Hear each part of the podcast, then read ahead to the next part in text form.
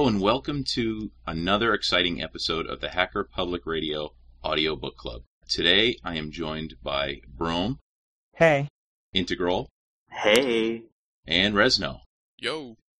And I am Pokey, if you didn't know that. So this time we reviewed the audiobook uh, by the name of The Handbook for the Criminally Insane. And unlike our other two audiobooks that we've done so far, this one came up with some mixed reviews. Uh, some of us didn't like it, and some of us liked it. So, uh, who liked it? Who wants to start? I actually liked it. I thought it was pretty interesting, some of the stuff. Um, parts of it were kind of questionable. I thought, okay, so I liked it. I'll stop there. Integgroll, I knew you had a thought you wanted to share. I absolutely hated this audiobook. I had a really hard time actually finishing it. Broam, how did you do with it? Well, you know, I didn't actually think it was that bad. I kind of struggled through some parts, but I just kind of put it on in the background when I was doing work and paid attention. Yeah, I didn't enjoy this one either, and I listened to it twice. Oh, you poor soul. I think one of my my biggest issue was uh, Brian Holtz, the author. He didn't vary his voice, and so a lot of times it was hard for me to figure out what person's actually speaking. You know, is it Monica or is it the other girl, or you know who who's actually speaking here? Monica and Betty, yeah, I got those two mixed up a lot. Pretty much everybody else I was okay with, though. Oh, and her other redheaded friend there. I I actually didn't have any problem distinguishing the voices. I just felt that they weren't distinguished enough, as opposed to, say, like Shadow Magic, where you could definitely tell who was speaking. i I will give him that I thought the recording quality was really good. I had no complaints about that. Someone mentioned to me that they heard his um his like his breathing in the background, that he, you know his, his intake of breath, and I didn't notice that. You had to really listen for it if you wanted to find that kind of stuff. I will say that the audio quality was good. It had some parts where it kind of grated on me a little bit, but mostly that just came from him being monotone. I'd say the recording was exceptional, uh, especially compared to a lot of the a lot of the books you get on on Podiobooks and uh, LibriVox. I mean, even compared to Shadow Magic, the recording on that's not the greatest because it, it kind of levels all over the place. From one episode, it's really soft, and then the next one, it's really loud, and then Lunissa's blowing your ears out. Yeah, this was pretty consistent. Yep, that's true. It was. I agree with you guys on that. So this is by far my first Podiobook. So I'm really coming into this with sort of like blind eyes into the whole scene. Um, so yeah. It gets better. I promise. Well, see, it wasn't bad for me. So I- you know, you all like kind of like really, really attacked this book, and you know, I thought it was, I thought it had some of its flaws, but I, I really liked the the general story. I kind of liked some of the uh, things that went on. Some of the storyline I got, um, I couldn't. I guess I didn't understand the progression of the story. Sometimes it felt kind of confused and all over the place. Um, and I one other thing that sound effect when he was I guess a scene a change of scene or I, I really didn't know what the sound was for because it it wasn't consistent across the the chapters in the book. Was it like a flatter or something? Uh, yeah, he definitely used that for a scene change. But sometimes he didn't. You know, sometimes it would just be uh like a, a I thought at first I thought it was like a page change, like changing the page.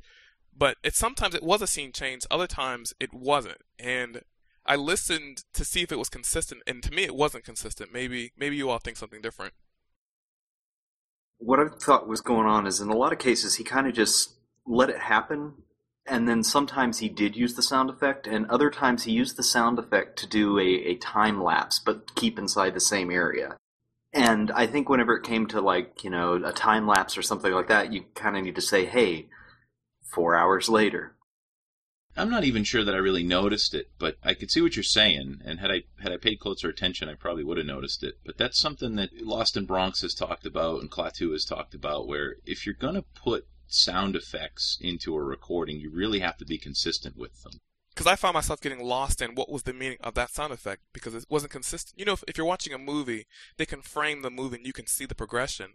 But in an, in an audio setting, you know, that sound to me means one thing. And if all of a sudden, like my cell phone, if I hear a ding and I set that for text messages, I know that's a text message. I don't expect a ding for when I'm getting a phone call. So for me, that really like kind of took me off a notch because I didn't expect that sound to be multiple things. You could consider it part of the story, though. It, it's supposed to be a little bit disjointed. He's juggling a lot of threads in the air. He's he's got a lot of different things going on. So if you're a little bit confused, the whole nature of the story is that it's a little bit chaotic. You could argue that's a stylistic thing, but the thing is, I don't think he pulls it off well enough to do it. That's what I was going to say to join on to that is that the book is too disjointed. It's got too much going on at any one time. And maybe reading it, it'd be a little different, but hearing it spoken from him just doesn't work as well. That's my biggest complaint about the book as well. My second biggest complaint is that not a lot of things in it made sense. He got a lot of stuff like factually wrong along the way, but the fact that there were so many threads that had nothing to do with one another, they just kind of interacted just because of the characters in it, but they didn't have anything to do with each other. That that kind of frustrated me a little. It kind of reminded me of Lost, you know, the, the TV series where things would appear and then disappear, and you'd wonder what ha- what the heck happened with that. And then I guess that sort of progression of just a, a random series of events that culminated in, into nothing. Not only that, but then also just like Lost, it'd be like, hey, random rules change. they present something as this is what's happening, this is how this works, and then all of a sudden it doesn't work like that anymore. That really throws you off. Especially when there's no explanation as to why. I- I'll need specifics, but I'll have to wait till after the beverage thing. The one thing that really bothered me was the several extraneous characters. Like the first character he introduces, he doesn't play any part in the story. He's just kind of there. And they bring him up in the middle, and then it's like, oh, at the end, we'll do this cute little wrap up where nothing changes. Well, yeah, he did use him to introduce the axe murderer, and he is the same zombie who led the girl out later. Who helped, but yeah, we. I don't know. I've said enough good things about this. I'm ready to drink. You know it's an amazing audiobook review when we're, tw- you know, 12 minutes in and already drinking. What are you drinking? Well, in honor of the book, Malort. okay, please explain this to the people who don't understand it. Well, oh, give me a second here. Somebody else go and, and I'll read from the bottom. Okay, so I have uh, a pumpkin ale. I don't know if we're drinking beer, but I I have a, a pumpkin ale. How do you like it? What's it like? So I'm not a beer like snooty person. I usually try to drink like a lot of craft brews. I like it. It's it's it has an interesting taste. It's uh I actually like uh, I have a what's it, Dogfish Head Brewery. I have one of their uh, pumpkin brews as well. Well, one thing that got me was so I got like a four pack. It was like seven or eight dollars for a four pack of uh, beer from the uh, Dogfish Head Brewery. I thought it was I thought that one was pretty good. I'm always afraid to buy a four pack of beer when it's the same price as a six pack. Yeah, but but people had told me they're like, "Oh, you gotta try it," and I'm like, "It's so expensive." And they're like, "Hey, it's worth it. It's so good. It's so awesome." So, uh, yeah, I that's why I bought it. I I would do that if someone said it was that good. Then I would definitely do it. It's uh, can you taste pumpkin in it? You know, I really can't taste as much pumpkin as I thought I would taste. Um, it doesn't have like a pumpkiny taste. It's uh, something slightly different, but it, it doesn't taste like pumpkin to me. Like if I open up a pumpkin, it doesn't taste like that. It uh, you know, it's not as pumpkiny as I expected. I guess. Huh, that's cool. I I've had pumpkin coffees, and the more pumpkiny those are, the more I seem to like them. Even though I typically don't like flavored coffee, but I haven't had a pumpkin beer yet. I, I think I'd like to try it. A pumpkin coffee. Wow, that's interesting. Yeah, pumpkin coffee's awesome. Well, I guess that leaves me and Mr. Mute. So uh, I'm drinking, well, the only stuff in the house. I've got Sambuca, so I think I'm going to go with the black today. Oh, sambuca's delicious. How do you like that? Um, it's a little sweet, actually. It's kind of more of a dessert liquor for me. But um, a since it's the only thing in the house, uh, I like strong licorice flavor. Hopefully, it'll get me wasted enough that I won't actually remember how bad this book is. I'm a real fan of Sambuca. I like it. Black or white is fine. I don't really notice the difference between the two. But in coffee, I love it. And iced coffee. All right, let me read this from the, the label here. Most first time drinkers of Jeppson Malort reject our liquor. Its strong, sharp taste is not for everyone. Our liquor is rugged and unrelenting, even brutal to the palate. During almost 60 years of American distribution, we found only 1 in 49 men will drink Jeppson Malort. During the lifetime of our founder, Carl Jeppson was apt to say, My Malort is produced for that unique group of drinkers who disdain light, flavor, or neutral spirits. Those are some pretty bold statements there. Yeah, pretty much. Was it a, a Flickr group or a? Fa- it was Flickr group, right? Yeah, there's a Flickr group for it. And they have the Malort face. It's people who try Malort for the first time, and they take a picture of them and they put their face up there, and it's hilarious. Everyone should check out the Malort Face Flickr group. It's amazing. So, in short, Malort does not taste good. Is that correct? I would compare Malort, or actually, let, let me let me rephrase this. I used to compare Malort to being in a car wreck and having pretty much your entire family slain, and then a tire being stuck inside your mouth, and that's the entire feeling of Malort. However, now I would probably compare it more to being in that same car wreck and this audiobook being stuck on the radio instead. That's rough, dude. How do you spell it? Because all I'm getting is malware. And am I not hearing the pronunciation correctly? M A L O R T. I've got a seasonal beer tonight. I've got a uh, a long trail, and the, the it's Harvest is what it's called, and it's a brown ale, and it's um it's good, but it's not that good. I'm not I'm not real thrilled with it. It's uh it says it's brewed with maple syrup, which is appropriate because the Long Trail Brewery is in uh, is in Vermont, and that's that's one of their big exports over there. And I usually like the Long Trails. Uh, I like their double bag is is pretty good in flavor, and um, Long Trail will put you on your ass pretty fast if you're not care- careful. It's uh, it does go straight to your head, but this one is kind of a um, it's almost a sudsy feeling in the mouth, but it's not a sudsy beer. It doesn't bubble a whole lot. You, uh, it, it's got a really thick head when you pour it, but it hasn't got much carbonation after that, and it's very dark, which I'm usually very fond of. But it, it's got such a light flavor to it. I don't know. It's just not what I was expecting. How's the head retention on that? Um, I don't know. I haven't set, let it sit long enough to see how the head, uh, you know, dissolves. But there's still a little bit left in them. About halfway down. Okay, that's pretty decent then. I bet if you take a shotgun to it, it lasts longer than some of the zombies in this book.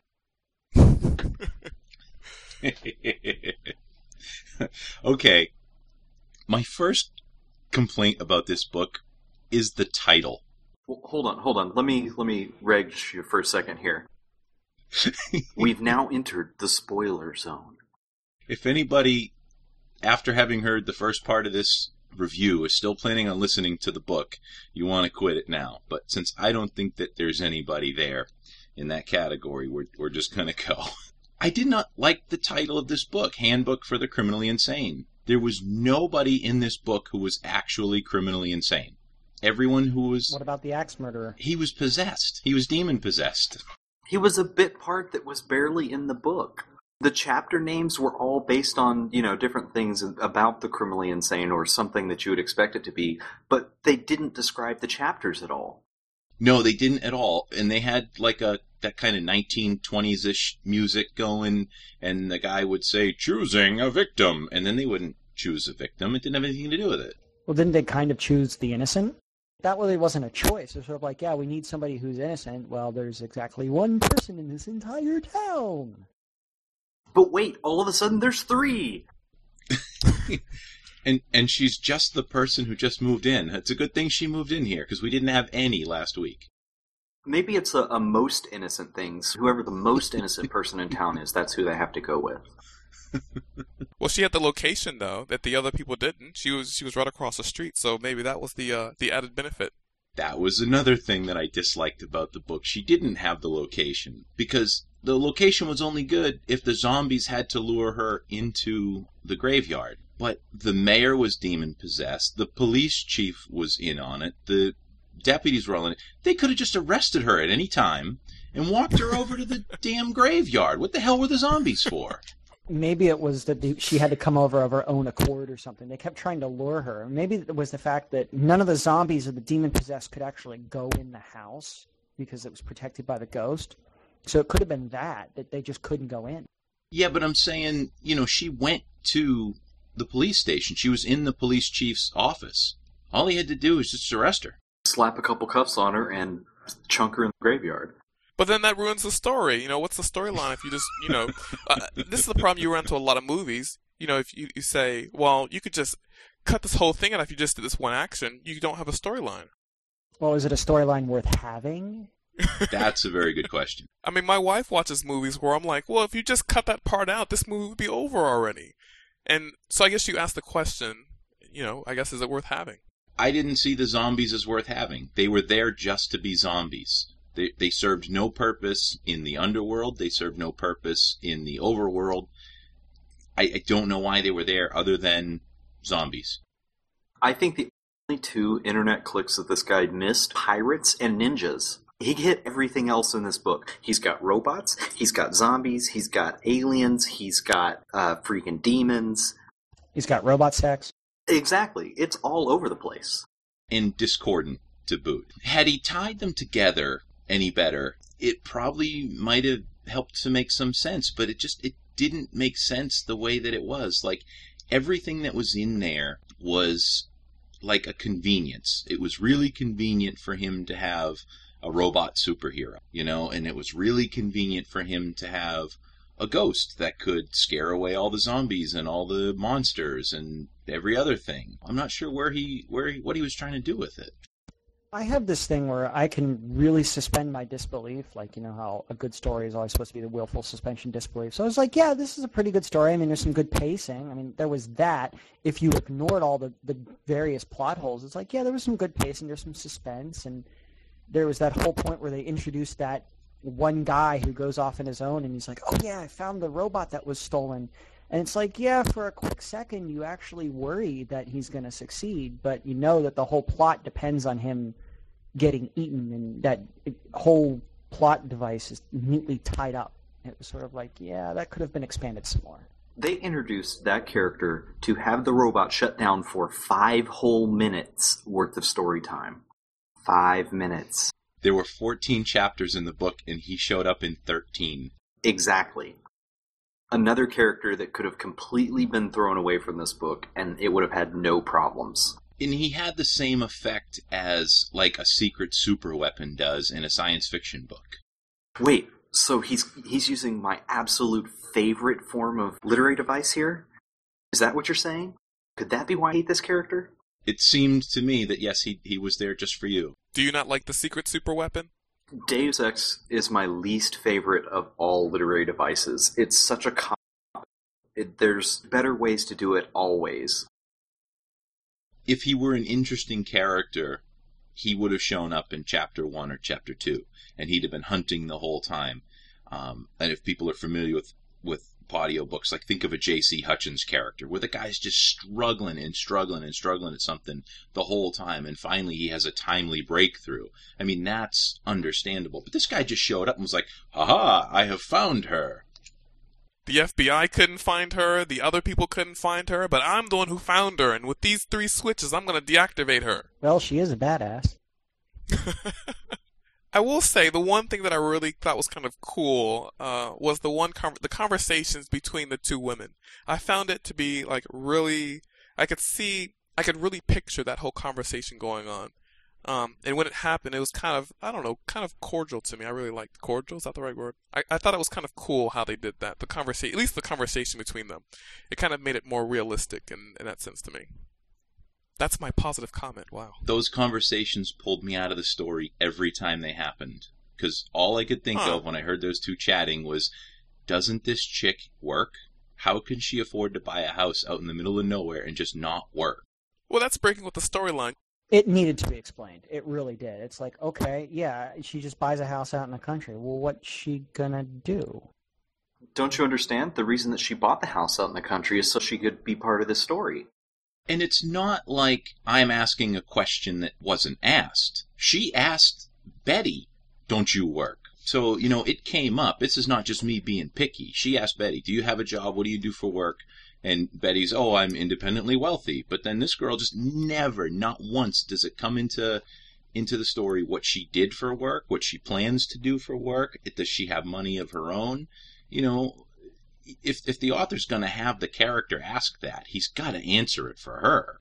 Otherwise, it flattens the character out. You're exactly right, Pokey. And and the big thing I was like was, well, yeah, this this chick's loaded, but like you know, even like sponging off of alimony checks would have been you know perfectly explainable.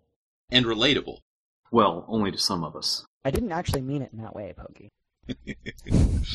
no, I know you didn't, but I mean, whereas the, the question was never asked, it took me right out of the story. Every time they talked, I'm going, when is she going to go to work? When is she going to find a job?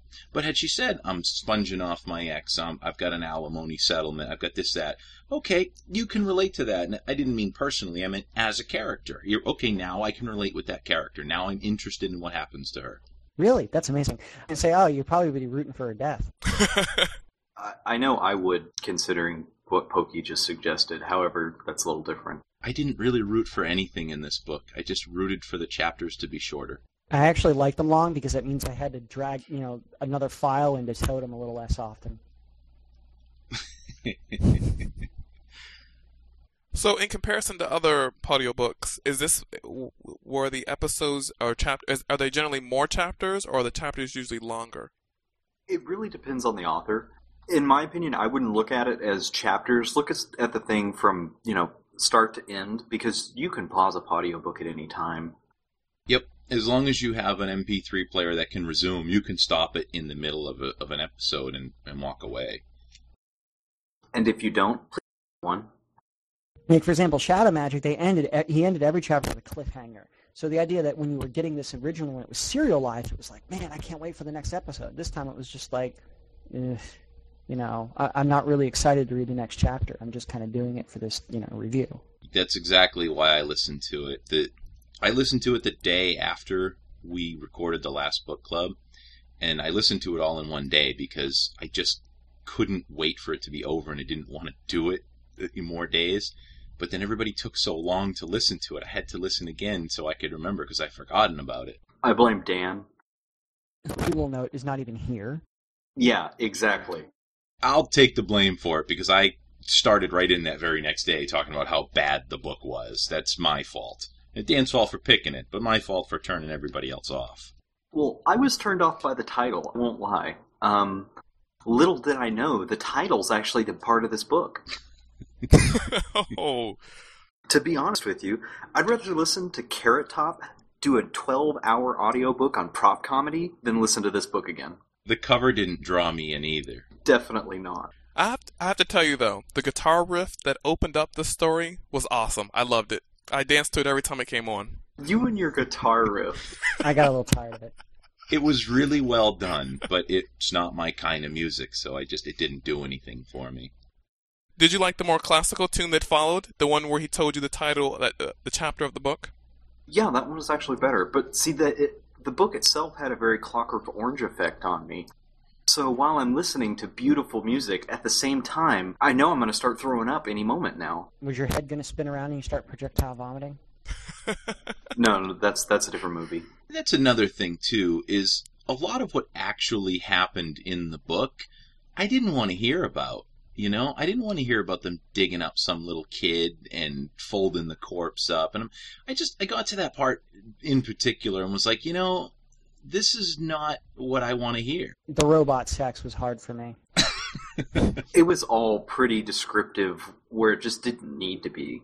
In fact, I'd say it was ruthlessly descriptive. I appreciated that. I think he was going for that in a, like a genre sense. He was going for the, the gore and the gruesomeness, and I can understand that. But and I can even accept it in certain cases. But the stuff that he talked about, I just, I, I just, yeah, didn't want to hear it. Yeah, I very often found myself tuning part of the book out or removing my headphones till he stopped talking about somebody's guts or whatever, especially in the zombie scenes.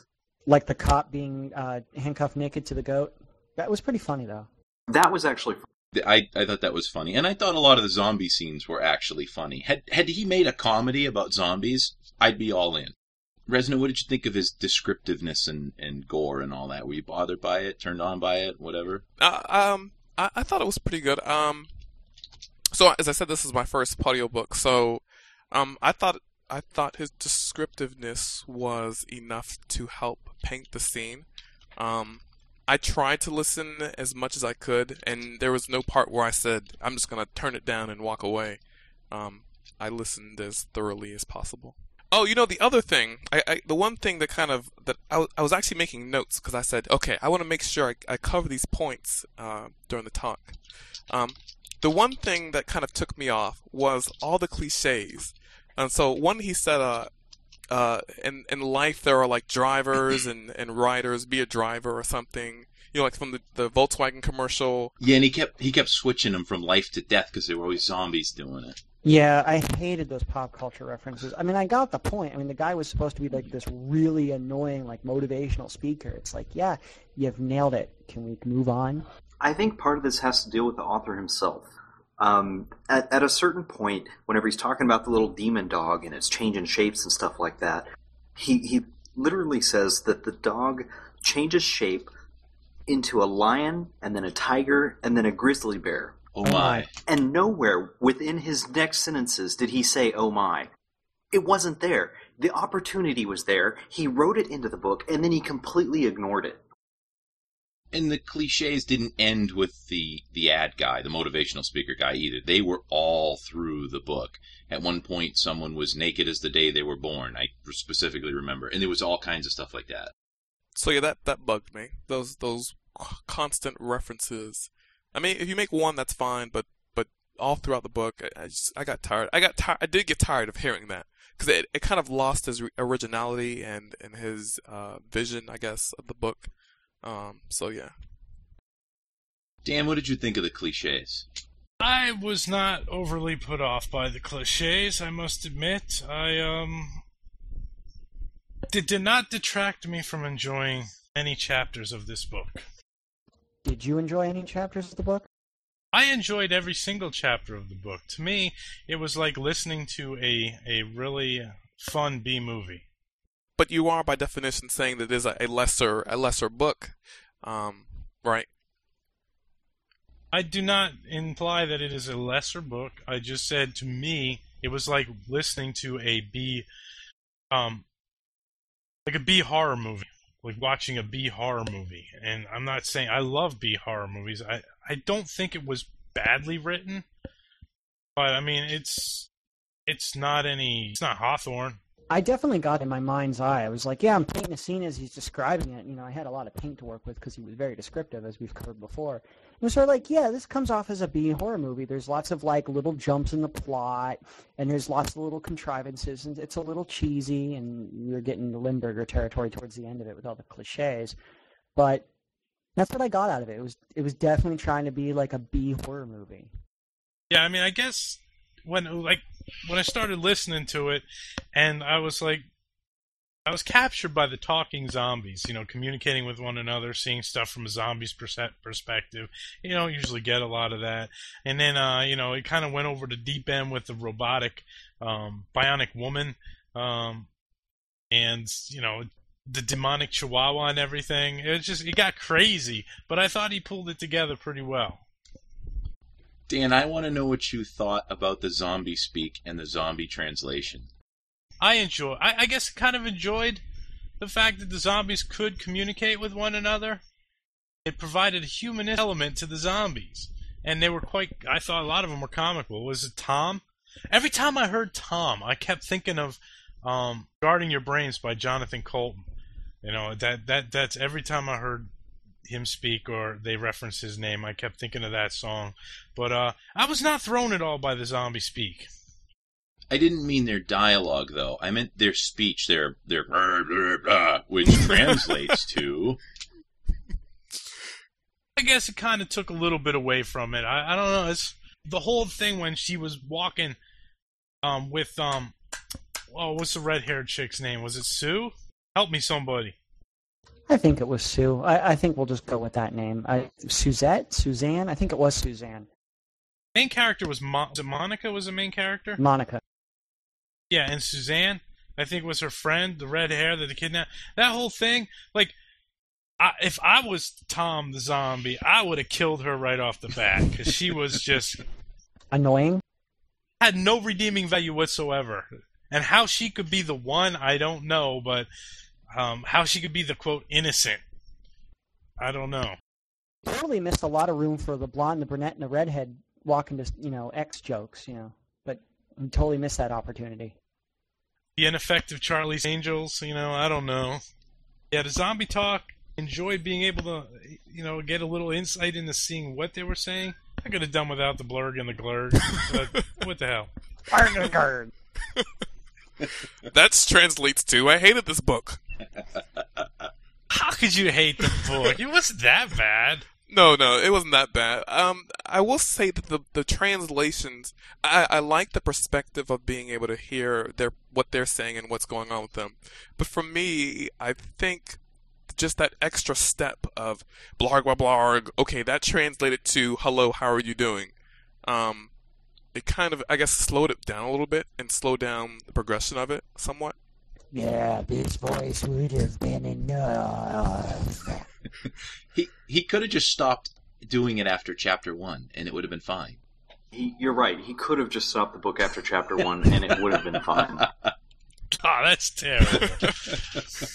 you know what? I, I really I thought the zombies were hilarious through a lot of this. Their little antics to get her to come out of the out of the um out of the house and the whole th- concept of them just not being mindless i'm going to chase you down and eat your brains type thing but when she came out with the shotgun they took off But half of them were completely mindless. Literally, they didn't have minds in their heads. Yeah, they'd been blown out or torn out or whatever. Rotted out. they still had enough sense to get the hell out of there when danger came around I, I didn't like the whole like plot device of oh yeah we just kind of screwed up the ritual like that was kind of just silly the fact that like Tom was the only one that kept his free will or whatever and like oh yeah I don't want to do this I'll help you but what I actually do is completely useless That was the one thing I didn't mind. wow people are all over the place with this book Yes. there's lots to find fault Dann. Yeah, how about the part where uh, you know the the scientist, the the mad scientist, of course, steals the robot and the thing controlling it, and the hardest part about it was getting the emotions to work, but he just did that. No, the hardest part was loading the damn thing on the killer. I mean, he was talking about like this control unit's huge. It's like, how do you put it underground and not get noticed? that whole thing where they tracked him down that guy that, that i thought that was kind of pointless It- i could have done without him going down finding the barn turning off the supply having that whole trying to gate suspense by having her shut down Yeah, we covered that earlier, and we pretty much had the same opinion as you. I mean, the thing that really bothered me was the dude is such a great programmer, yet his security can be broken by a ten-year-old. Well, duh. Just type override, Broam. Don't you know that trick? Don't forget, he did have several backup batteries. Those were there for protection. How many people in the room right now have ever had a backup battery last longer than two, three, four years? Not me. lucky they last six months Yeah, those were ten-year-old batteries. I haven't had a pair of double A's last that long that I didn't use. Well, I was going to say maybe you should turn down the intensity on your personal massager. Those use C batteries. also, you do know. i will say listening to pokey and i think Integgroll explained so much about this book on irc before i even started it i came in with like oh this is going to be horrible but i was surprised that bad So what you're saying is, is that our complaining made this book better? I don't know. I don't know. I just the way you guys were coming off and saying it was terrible, it was so hard to get into, it dragged. I I didn't get that at all when I started listening to it. He appreciated the positive points. Is that why you didn't like the Lunessa music last time? I do not, and I will stand by the fact that when the book three comes out, I will not enjoy the Luminessa music, Lunessa, whatever they are. I just hope he picks new themes. You know what? That would probably go a long way. And that's probably one of the things that I notice about this book too. The transitional music or whatever in there, very quick. And it wasn't wasn't as I thought imposing and repetitive and as Lumessa got. Had he chosen different songs or something uh, in between maybe books, I might have not thrown the disgust. Guys, Lumessa. Yeah, we complained about the the flatter, especially between scenes a little earlier. The, the biggest complaint we had was that it wasn't consistent. Did you find that at all, Dann? Which wasn't consistent? a little between all the sections. Times, yeah, I saw that. I should say I heard that. Sorry. It became a device to do whatever he wanted to do, whether that be a scene change or uh, a couple minutes later or whatever he thought thought it should do at this particular moment in time. I will kind of also say, um, you were ta- you were talking about. I heard you talk about the Chihuahua changing into the lion, the tiger, and the bear. Oh my! I was a little like disappointed in that because you got these zombies running around, then you got these like really imposing demons running around, and what does the main bad guy turn into? A giant bear, and a shark, and then then at one time he turned into a griffin. All I can say is the shark did not have frickin' laser beams. Pew pew. That would have been awesome. So when he did turn into the shark, Dann, were you absolutely terrified? Were you on your inflatable kayak when you heard that part?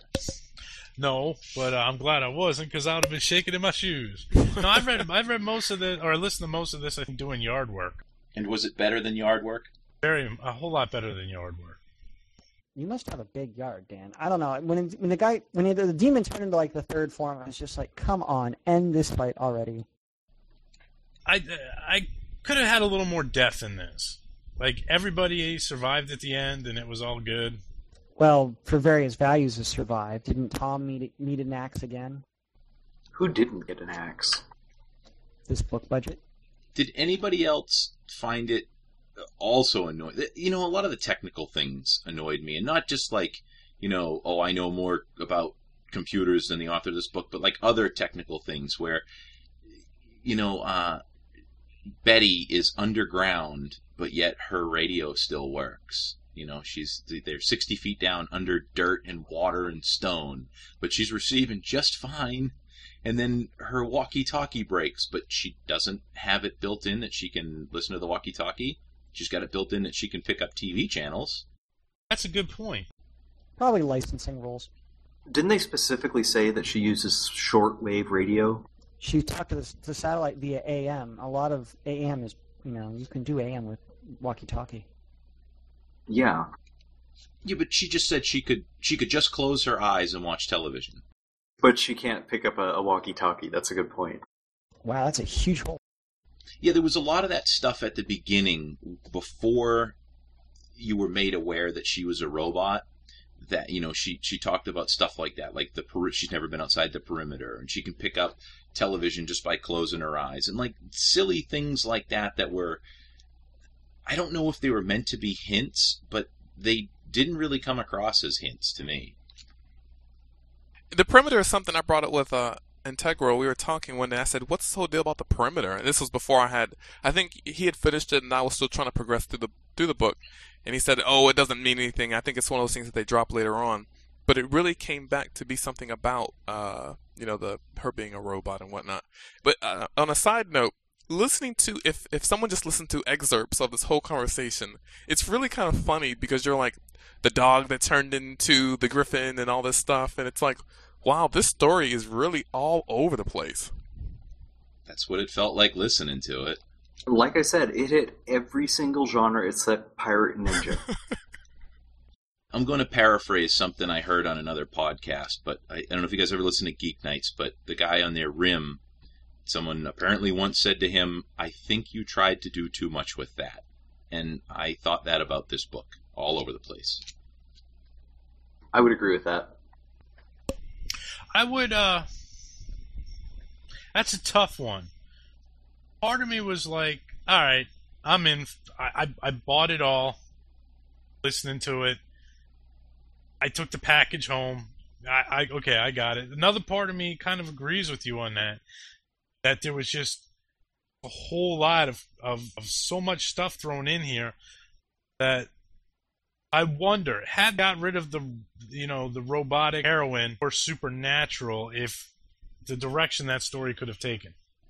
No, I think if he had gotten rid of the heroine, he wouldn't have had a story anymore.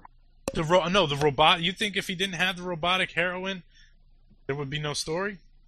Oh, I thought you meant like actual heroin. well, that's one thing that wasn't this. There wasn't no drug use in this book, was there? No, there was no drug use, just like there was no insanity.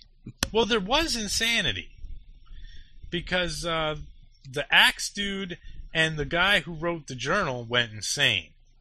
They were possessed, weren't insane. All right. Yeah, because the axe murder dude, he was exorcised. He became a good guy again, just like the zombie became a good guy again. Well, the whole point is he was a good guy for like exactly what one chapter. Wait, so you're saying that most of the characters in this book were there the entire time to do something in one chapter? Yeah, didn't he die like the next chapter?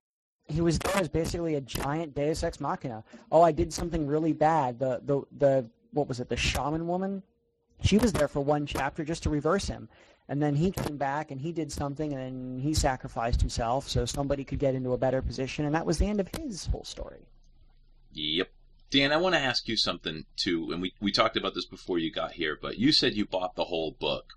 So, what did you think about the fact that the zombies couldn't get to the house and couldn't capture her, but the entire evil side of this depended on the fact that she needed to be captured and brought into the cemetery, but all of the people that were on the bad guy side, other than the zombies, you know, the, the sheriff and the um, the mayor and all the deputies, they could have just grabbed her at any time and just brought her over there. What did Well, I kind of got the impression that there was a lot of uh, middle management going on in this whole thing, and not the left hand wasn't talking to the right hand in, in, into all this, and that the whole concept of finding the innocent sacrificed was left to the job of the zombies, and everybody else was more worried about getting the mayor reelected or something. But I do see what you're saying because it almost right. It does, it, and it did feel like precisely the left hand was not talking to the right hand. my favorite character in the whole book was the hamster because he was the most believable.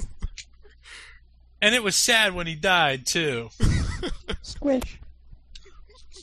I thought it was funny when he died. It was one of the only parts I laughed at. God killed God. oh my god. Resno, did you have a favorite character? Because you liked the book. Um, I uh, I didn't. I don't know. I liked the. My I think my favorite thing was just the conversation between uh, Betty and Monica. I, I guess I kind of. I I think I liked. Uh, was it Betty was the Betty was the robot? Yeah, Betty was the robot. Yeah, I, I think I like Betty. I think I like Betty. Um, I think Monica had some some redeeming qualities, but I guess I kind of I like I like both of them as characters. I just liked their uh, their conversation that felt believable. That was pretty much the only thing that I thought was like really spot on. You like the girl talk. I like the girl talk. What about Dylan Stallone run there again, where you know he's like running from the, the you know oh we're gonna have to swim away from this gigantic explosion. Oh, we might die. It's like yeah, Dylan's not gonna die. He was more interesting than a lot of the other characters. Just like oh yeah, I'm this paranormal activity searcher, and it's like yeah, you can imagine this kook driving around in a little van looking for ghosts. that was actually kind of entertaining. You know, it was, and I think he he brought something interesting to the storyline. Um, especially, I thought it was kind of cool when he was walking around with the uh, with the, uh, the the equipment, figuring out where the, the ghosts were downstairs in the basement. You know, I thought that was kind of cool, and I could kind of believe that being like a, a paranormal activity type of thing. You know, really down there and, and searching it all out. The first time I listened to this book, the download for chapter 6 got corrupted, and I didn't realize it, so it skipped from chapter 5 to chapter 7. And the only thing I missed was who the hell are these two people with the, the uh, you know, chasing ghosts, and where did this notebook come from? And when I went back and re listened to chapter 6, the whole rest of that chapter was so completely useless and frustrating. And its only purpose was here's these two people, and they have a notebook. What what you're saying there is, is you could throw entire chapters of this book out, and it wouldn't even make a difference. It'd be just as confusing and just as crazy. It didn't make any difference. I literally threw out chapter six unknowingly, and I missed nothing. It was the ghost hunting chapter where they looked through the house, and just nothing happened in that chapter. I'll agree with that. It was really just to introduce the characters. Those are some fighting words right there. That they are. If anyone listening is friends with Brian Holtz, the author, please don't tell him about this. Yet No, please do. So he can never write another book and save my ears for the rest of eternity. Oh man, you guys are just laming on it too hard. I enjoyed it. I would read another one of his, listen to another one of his. Not me. You're in luck, Dann. He's got more. Oh, I know he does. Dann, I think the only reason that you find him interesting is because you came into the mindset that it was a B, it's a it's a B list book, and if you come into it with the expectation that it's supposed to be A list, then it doesn't match that. It's a if you if you by definition say it's a B list, then you're fine with it and it's a perfectly good book. But if you think that this should be a book that should hold up to the test of time, then I think we all basically agree that it's not an A list book. It's a B list book or C or D or whatever else you want to call it. Q. No, the only reason Dann liked this book is because he likes Doba. That's not true. I like zombies. A good B list movie, you know, when Dann was talking about that, makes me think of like Shaun of the Dead. This was no Shaun of the Dead. I can see this being made into a movie with Bruce Campbell in it. No, Bruce Campbell wouldn't play this schlock. Bruce Campbell would kill himself first. Oh, come on. It was not that bad. Integgroll, didn't you see Bubba Ho-Tep? He would totally do this. I saw Bubba Ho-Tep. I enjoyed Bubba Ho-Tep. That at least had some interesting factors to it, some story coherency, even if the plot was ridiculous. It had some intelligence in there. This just Maybe the Handbook for the Criminally Insane was what he used to write this book. maybe. I kept having the feeling, I kept having the thought that at the beginning beginning of the chapters when that like music came on and the old sounding recording happened, it made me think that he found that those recordings before writing the book. And he just tried to match up to what those were because they'd be fun to have in an audiobook. Those were my favorite parts of the book, actually. They were really good. I kept hoping it would go deeper into that. I, I just now went to Podio Books just to look at the reviews, and amazingly, the reviews seem to be pretty high, almost five out of five stars, or at least you know four and a half stars. Yeah, we've said that before that you just can't trust the star reviews on audiobooks. You just can't trust star reviews, period. I would give this book a three. I enjoyed it. Maybe not a five. I'd give it a three out of seven. It had some redeeming qualities, but it wasn't really great out of par. I'd I'd give it a two and a half or a three. And y- y- you know, I agree with you, Dann. It was that good, but there's so many better audiobooks available on Podiobooks and on LibriVox that a two or a three, in my opinion, isn't worth my time. I would say I'd, I'd, I'd give it a three. Um, I like some some of those things that I liked about it, and uh, I guess that's where it stands with me. I would give this book a two. Out of all the numbers in the universe that are positive and real, Ouch. Boy, I thought Broam was harsh. You said that you don't see this book standing up to the test of time. But do you see Shadow Magic standing up to the test of time? in comparison, yes, by far. I've listened to Shadow Magic probably seven times, and I've enjoyed it every time. That's seven. Ti- that's six more times than I have. Only seven? Well, you know, Lunasa does kind of grate on you. I mean, look, Shadow Magic was a book, even with some of the pronunciation errors like that and glaring, John Lenahan has, knows how to piece and to tell a story. He's a career magician. Brian Holtz knows how to do a good audio recording. At least that's the summation I've been getting here. His book is just not very coherent, and it's it drives us nuts. it makes me think that if he had given it to somebody to proofread first, who would be harsh, you know, with him and honest with him, maybe not as harsh as we've been, but someone who would be honest, he probably could have fixed it up because there were several storylines there that he could have gone with. Several several storylines for several different books, if that you know, or, or a continuation of a book. You know, they could have had these uh, characters that they had and, and built up into several books. That's precisely what I mean. Wait a second.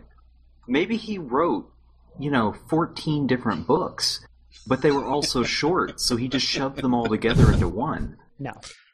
I, my thing is like, you know, there's a certain amount of archetypes of stories, and one of them is like Hero's Journey, and you see it everywhere. I did not see any element of Hero's Journey. There was no growth of Monica. There was some growth of Betty, but it was us discovering Betty. It had nothing to do with you know, everything was already there. It was like, oh yeah, I did this, and then and then this happened. Oh, and I'm really like this, and then I buried my dead husband. And she cried. A robot cried. Hey, he was a good emotion programmer. Remember? It's hard. Doesn't mean she has tear ducts. So I- I'm reading here. I'm kind of looking over some of the website and seeing if there's any other details to glean. It says it's a funny yet dark tale. Do you all think it was funny in the least? I said I found the zombies humorous. There were funny parts, and it was intended to be humorous. So, yes, I believe that's an accurate description. I found a lot of the Muppet scenes, as I said, like the cop getting handcuffed to the goat naked. That was hilarious. I laughed out loud when I heard that, and and other things that were pretty funny. A lot of the comeuppance, but just some of it was just like, ugh, come on. Yeah, the, the cop being handcuffed to the goat was a humorous thing, and it was funny to picture. But the goat was so convenient, and I really hate convenience in a in a story that it I was still getting over the trying to get over that when the humor came around and, and missed me. That's why you hated this story, because like everything was convenient. Some convenience is okay. You're allowed to have like, oh hey, there's this thing here that you know we wrote in, and you know I I saw it as like, oh, what can we do to this cop that's absolutely awful? Oh, there's a goat here. We can just handcuff him naked to the goat. That'll be perfect. You know, we talked earlier about the secret weapon that uh, that destroys everything. Uh, like in the sci-fi movies, you know, they got this perfect weapon that can destroy everything with one click. Um, those kind of conveniences I dislike because it, I I think it ruins the whole plot line of the story. Yeah, and that's what you had here with the goat. Had the author decided that it would be really, really funny to push the guy out of a plane, there would have conveniently been a plane in the field.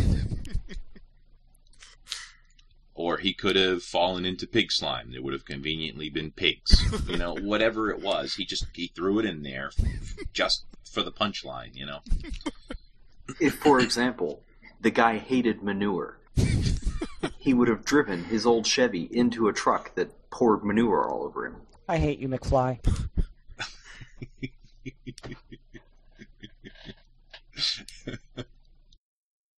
Oh my god, this is Man, tough crowd. I'm glad you guys are doing local recordings because I know there's laughter there that I'm gonna have to try to make you know work now. you're gonna hear tons of mumbling as well. Like, what the heck? What what am I talking about now?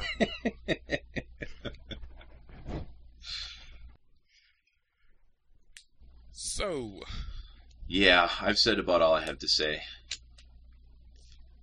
So do I unveil the book that I've decided now, or is this some day in the future, or what?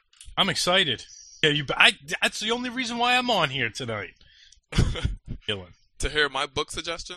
Yes, Yeah, we've been waiting for this.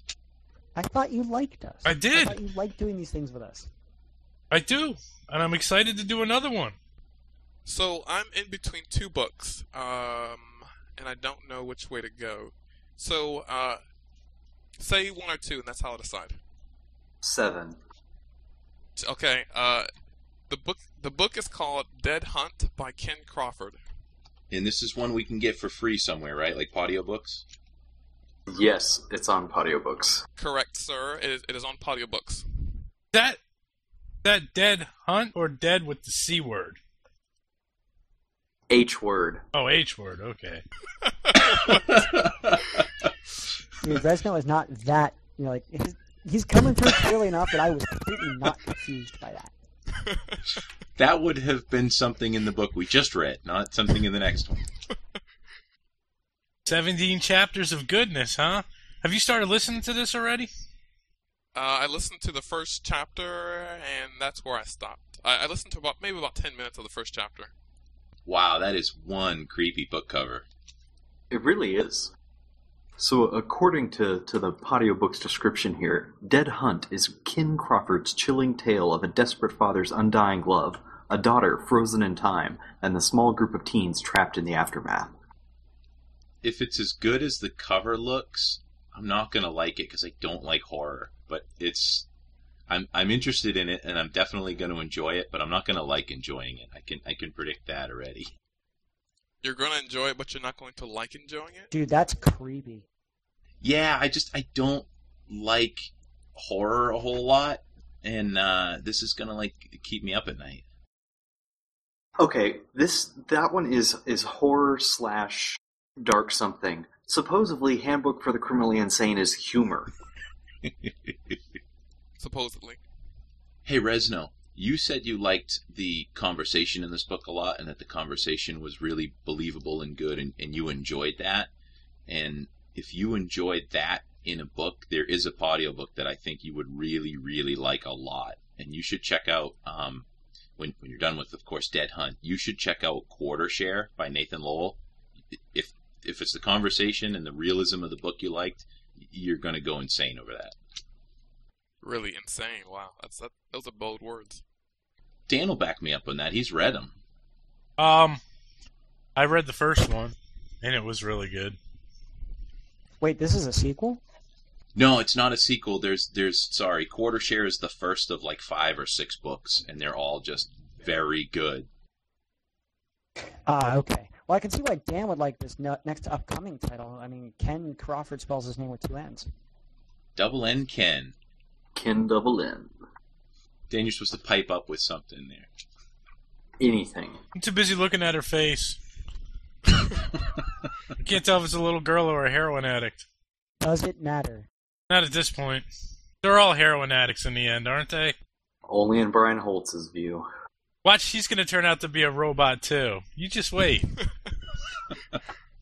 I'll quit. awesome? As long as she doesn't have a catchphrase like, well, I am a badass.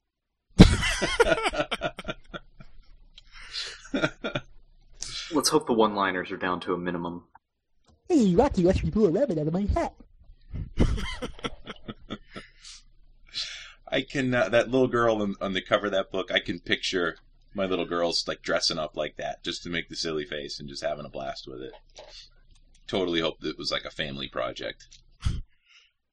I know there are multiple voices in it, so let's hope. I was hoping that that would bring something a little bit different to the uh, the scene. Uh, You mean somebody did voices better than in this one, or there's different actors doing the voices? There are different actors. Uh, so let me. Whenever this thing pops up again, I'll tell you what the other what I was uh, the other choice. Um, but I listened to this one and it had multiple people in there, and I thought that might, if there was multiple people, maybe that might bring it something different. I guess. just looking through the um chapter list, I don't see a lot of the author narrating anything in here or or performing in this at all. Yeah, I think he does the prologue, but then kind of just like hands it away to some other people to do all the rest of the acting. Yeah, the official website actually has like some bonus episodes on it where they have like audio comments for the cast of Dead Hunt, and there's like six people, eight people. I really enjoy audiobooks with like a full cast. Those like a full cast audiobook. Those are really good. I, I think I like them even more than I like audio dramas. I can see that you put some thought into picking something here, not like mine. I just chose randomly and popped up. Oh, we know you just chose randomly. It took me maybe five ten minutes, but uh, you know I put a little bit of thought into it. I wanted to get. I didn't want to like be the person to kill the, the book review like some people were. But aren't you better for it? Struggling through it? I made certain Dann to to keep telling Resno ahead of time that he has to pick a book. He has to pick a book just so he wouldn't get because I did the same with you and you you blew it off till the last minute. well, on the upside, for the next time that it ends up being my decision again, I have another book. Well, you've already pre-selected a book, I have already selected a book, and this this book will be awesome on a stick. and then some. Oh wow! I, I got one too. I, I can't wait for my next turn. I got nothing. You'll get something. Dann, you don't get another choice. That's too bad. You've been voted off the island. You are the weakest link. Goodbye.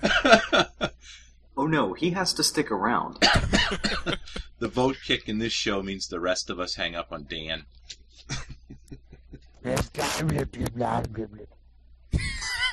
Somebody translate that, please. he said, Thank you for listening. We'll join you next time for the audiobook review of Dead Hunt. Please be sure to listen to the audiobook before listening to the show so that you don't have to uh, hang up on or, or quit the uh, the show on us after the, the review. Yeah, because Dead Speak is really efficient. Good night, everybody. Hey, good night. Goodbye. Toodles. Good night. Thanks for listening.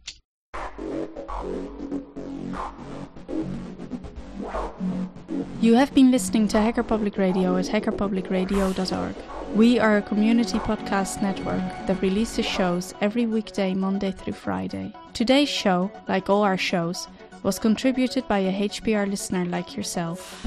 If you ever considered recording a podcast, then visit our website to find out how easy it really is. Hacker Public Radio was founded by the Digital Dog Pound and the Infonomicon Computer Club.